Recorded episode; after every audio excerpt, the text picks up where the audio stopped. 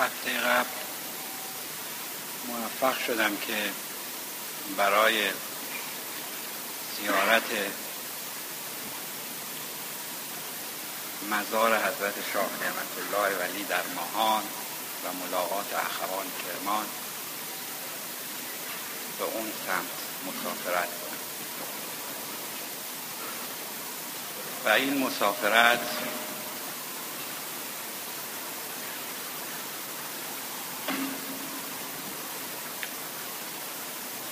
وسیله شد که در مورد القاب و وجه تصمیه سلسله که ما می‌گوییم سلسله رضویه معروفیه نعمت اللهی سلطان علی شاهی صحبتی داشته باشیم و اگر در پاره جهاد شبهی وجود داره این شبهه را از بین ببریم.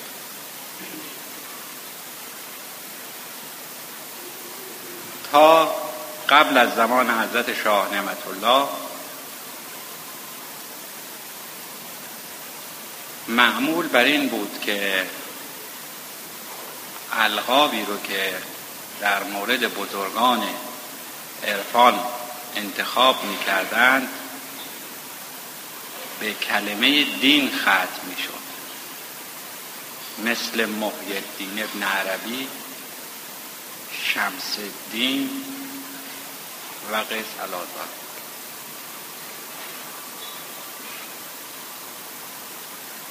حضرت شاه نعمت الله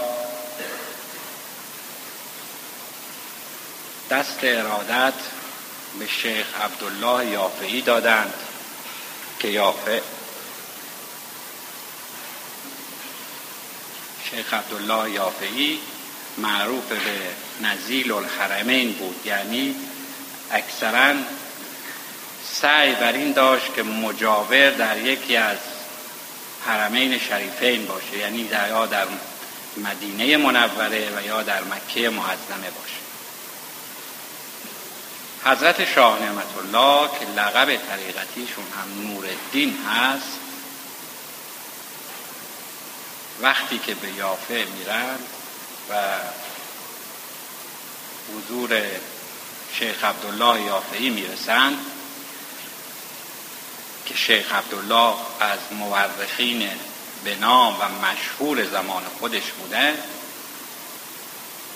که تاریخی رو که ایشون نوشتن معروف و مشهور هست دست ارادت به ایشون میدن. و مدت هفت سال تحت تربیت شیخ عبدالله یافعی قرار می‌گیرد. و بعد از مدت هفت سال به مقام ارشاد نائل میشن و به ایران مراجعت میفرمایند. در اینجا بحثی هست در مورد مذهب حضرت شاه. و این بحث چرا هست؟ به دلیل اینکه شیخ عبدالله یافعی چون در موقعیت و زمانی زندگی می کرده که مجبور بوده تشیع خودش رو شیعه اصناعشری بودن خودش رو تغییه بکنه این سوء تفاهم پیش میاد که اصولا حضرت شاه و یا اقتاب قبل از ایشون شیعه بودن و اصناعشری بودن یا نه. و ادله که می‌توان در مورد شیعه بودن اقتاب مخصوصا شیخ عبدالله یافعی که مجبور به تقیه بودن ارائه کرد تشیع حضرت شاه نعمت الله که مرید و خلیفه ایشون هست می حال دلیل تشیع حضرت شاه چیست؟ حضرت شاه نعمت الله در تشیع خودشون تأکید دارند در آثاری که از ایشون به جا مونده این مسئله رو به وضوح و آشکار بیان می‌کنند. در دیوانشون مدح ائمه اطهار علیهم السلام رو دارند و به طور جداگانه رساله ای دارند در مناقب حضرت حجت اجر الله تعالی فرجه و شریف امام دوازده و بعد ایشون به دلیل اینکه نشان بدهند که دوازده امامی هستند کلاه دوازده ترک بر سر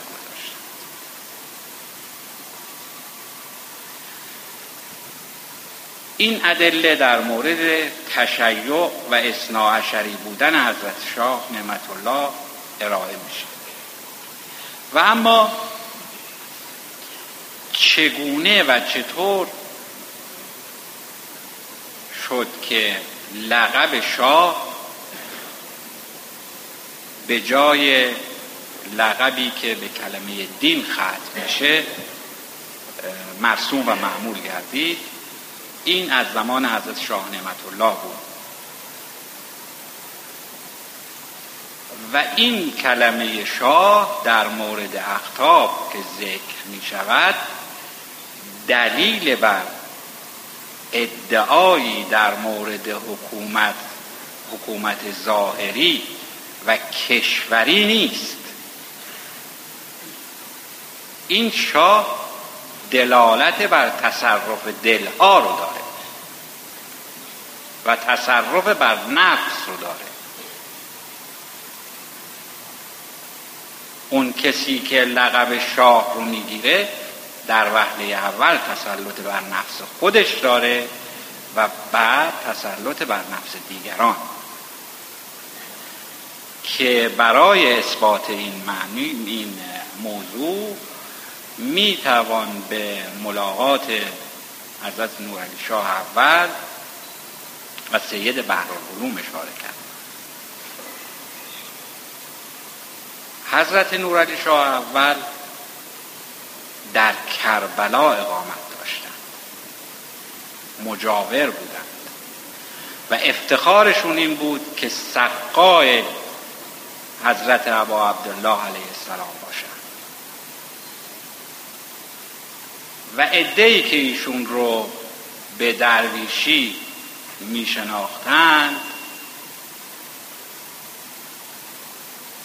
به نجف میرن به حضور سید بحرالعلوم که از فهول بوده در زمان خودش در علم کلام و فقه و اصول یگانه دهر خودش بوده و ضمنا شخص بسیار منصفی هم بوده.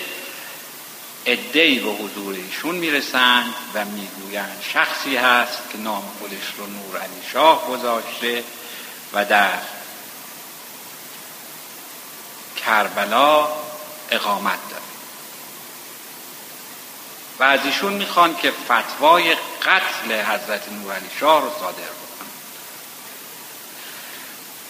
سید بحرالعلوم که بسیار شخص منصفی بودند می‌گویند که من در مورد شخصی که ملاقات نکردم چگونه فتوا بدهم؟ لاعقل بگذارید من ملاقاتی با ایشون داشته باشم و نشستی با هم داشته باشیم. بعد فتوای خودم رو در مورد ایشون میدم. و ملا سمد همدانی ترتیب این ملاقات رو میده و سید بحرالعلوم میفرمایند که قبل از اینکه جلسه تشکیل بشه میفرمایند که ظرف قضای من و این درویش رو جدا بگذارید از هم احتیاطم و این کار رو می‌کنه ملا عبدالسمد همدانی طبق دستور این عمل رو انجام میده. وقتی که ملاقات انجام میشه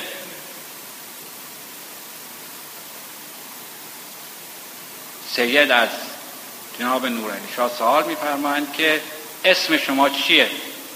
ایشون در جواب میفرمان اسم من نور علی شاه. می‌گویند که این شاهی رو شما از کجا آوردید می‌گویند این چیزی که خدا به ما داده. سیر سال می‌کنه به چه مناسبت؟ حضرت نورعلی شاه میفرمایند به مناسبت این که من تسلط بر نفس خودم و نفوس دیگران دارم. باز سید سوال می‌کنه که نفس خودتون بسیار خوب مسئله نیست ولی چگونه در نفس دیگران بر نفس دیگران تسلط داره ایشون پاره تحمل می کنند و تصرفی در نفس سید بر. حال انقلابی براش پیش حال انقلابی برای او پیش میاد و از عبدالسمد همدانی می‌خواهد که از اتاق بیرون بره و ایشون رو با جناب نورعلی شاه تنها بگذارد. پس از گذشت زمانی که در رو باز می کنند و این خلوت تمام می شود وقتی ملا عبدالسمد همدانی وارد میشه با نهایت تعجب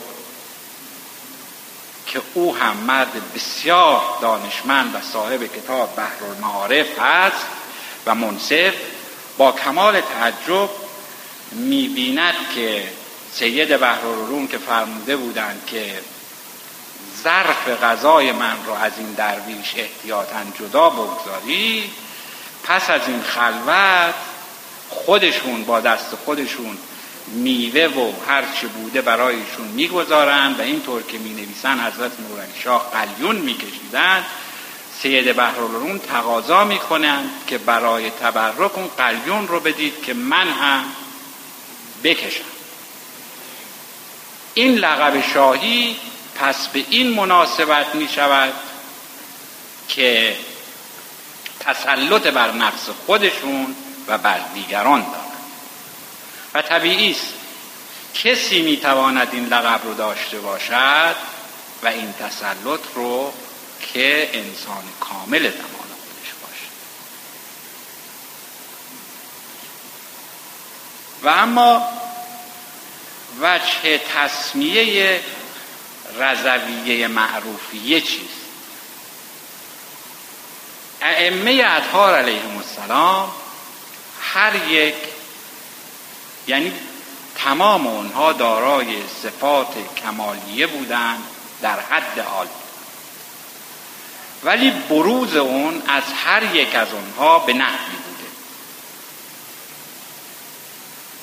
مثلا شجاعت و عشق در حسین ابن علی به حد اعلا و همینطور مسئله طریقت از حضرت رضا علیه السلام ظهور و بروز کرد. چرا؟ به این دلیل که ایشون زمانی که از عراق از طریق احواز از طریق بصره به احواز و از احواز به نشابور و از نشابور که همون سرزمین مرد باشه به قصر معمون تشفرما میشند و او پیشنهاد ولایت اهدی رو می‌کنه ایشون در وهله اول نمیپذیرند. ولی در اثر اصرار معمون میپذیرند به یک شرط.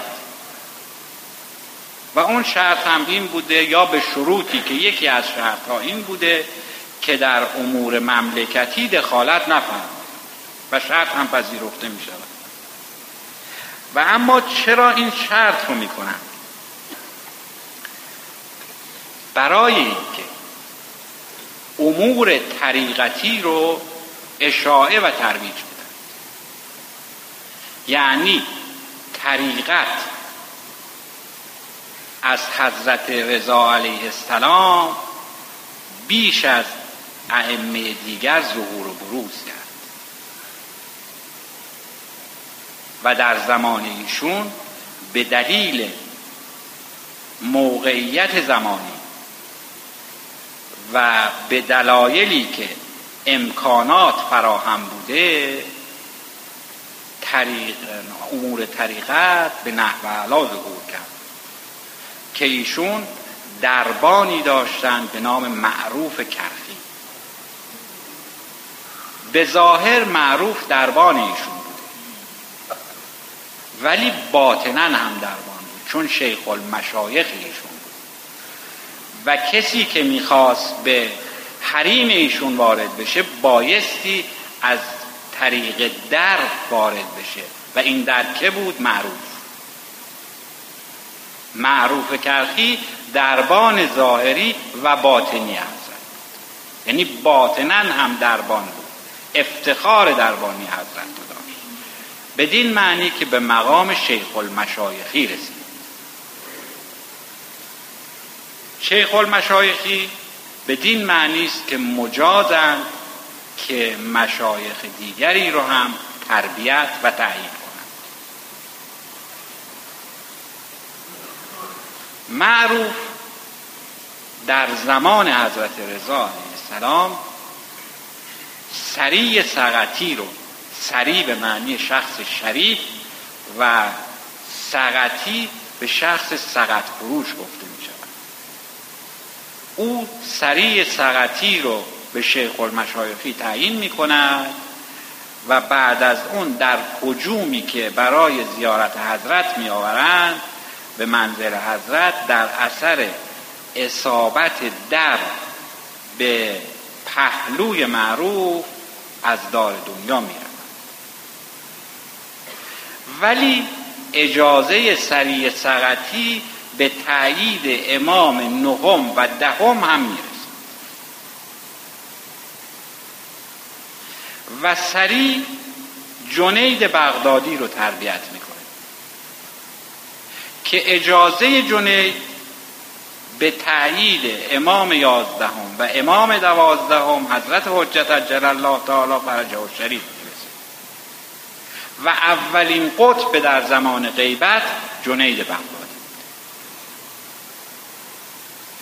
و اونهایی که ناآگاهانه قضاوتی می‌کنند در مورد سلسله و خدای نکرده این صحبت رو می‌کنند در مورد این که هشت امامی هستیم به این شبه هایی هست که براشون ایجاد در حالی که علاوه بر توضیحی که عرض کردم ما در اوراد و دستوراتی که داریم سلوات کبیره داریم.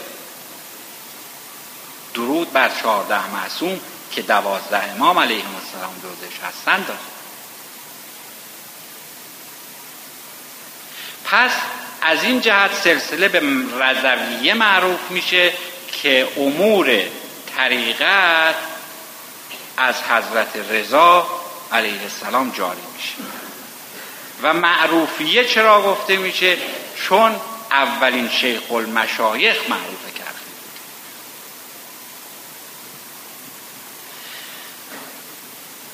به دلیل اینکه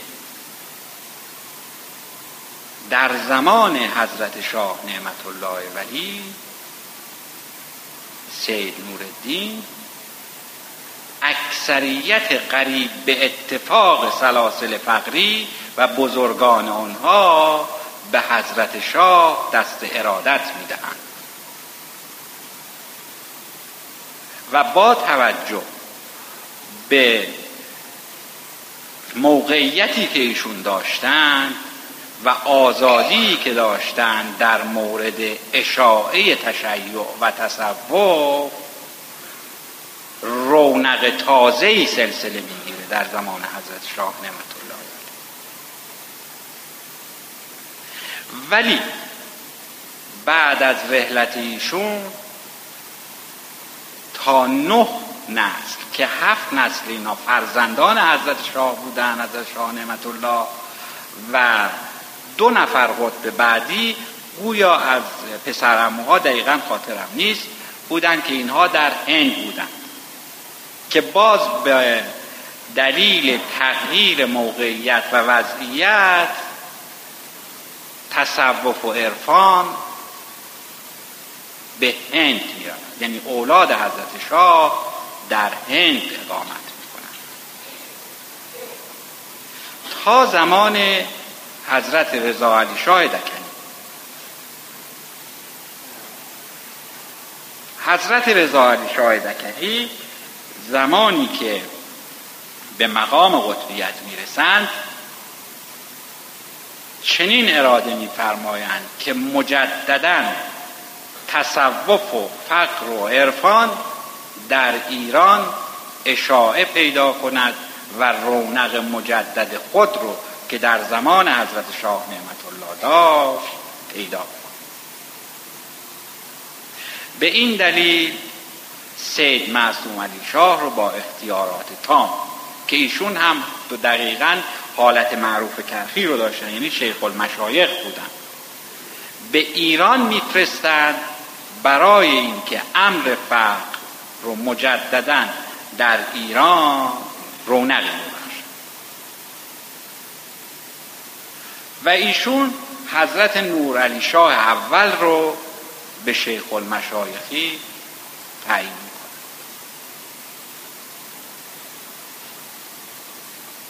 حضرت نور علی شاه اول جناب حسین علی شاه رو تعیین میفرمایند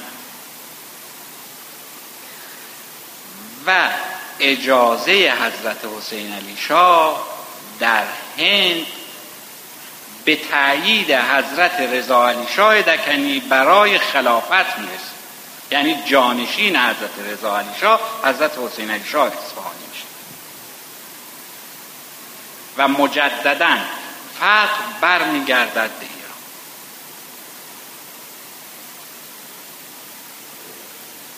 ولی اون بروز و ظهوری که بایستی داشته باشد نداشته. یعنی موقعیت ها ایجاب نمی کرده بعضی از احتاب خانه نشین بودن. بعضی ها کمیت رو به کیفیت ترجیح می‌دادند و دلایل دیگر و چرا سلطان علی شاهی گفته می شود؟ به این دلیل که مجددا فقر در زمان حضرت آقای سلطان علی شاه که معروف به نابغه علم و عرفان بودند رونقی تازه می‌گیرد و ایشون در میان تمام علما سرامت بودند و با توجه به علوم ظاهری و باطنی که داشتند توانستند فقر و رونق و اشاره کامل و بیشتری بدن و در مورد ایشون چون حضرت آقای سلطان جا همزمان میرزای شیرازی بودند می‌گویند که عده از گناباد یا خراسان دقیقا خاطر است. عده از خراسان به عتبات پیش میرزا میرن. میرزای شیرازی که او هم از بزرگان و از فقهای بزرگ زمان خودش بوده و مسائلی رو مطرح می‌کنن سوالاتی رو طرح می‌کنن. میرزا وقتی سوالات رو میشنوه قبل از اون که پاسخ بده سوال می‌کنه که شما از کجا آمدید؟ این گروه در جواب می‌گویند که ما از خراسان آمدیم. میرزا در جواب می‌گوید که شما در خراسان شخصی مثل حاج ملا سلطان رو دارید و این همه راه رو پیمودید که از من سوال کنید به حضور ایشون میرم پس اگر یک مرور و یک خلاصه به عرایزم بکنیم متوجه به این می‌شویم که هر کدوم اینا به دلیلی گفته می شود سلسله رضویه معروفیه نعمت اللهیه و سلطان علی که هر کدوم از اینها نمونه بارزی بودند در امری مختص و در زمان و در زمان هر یک از این بزرگان فقر رونق تازه گرفت.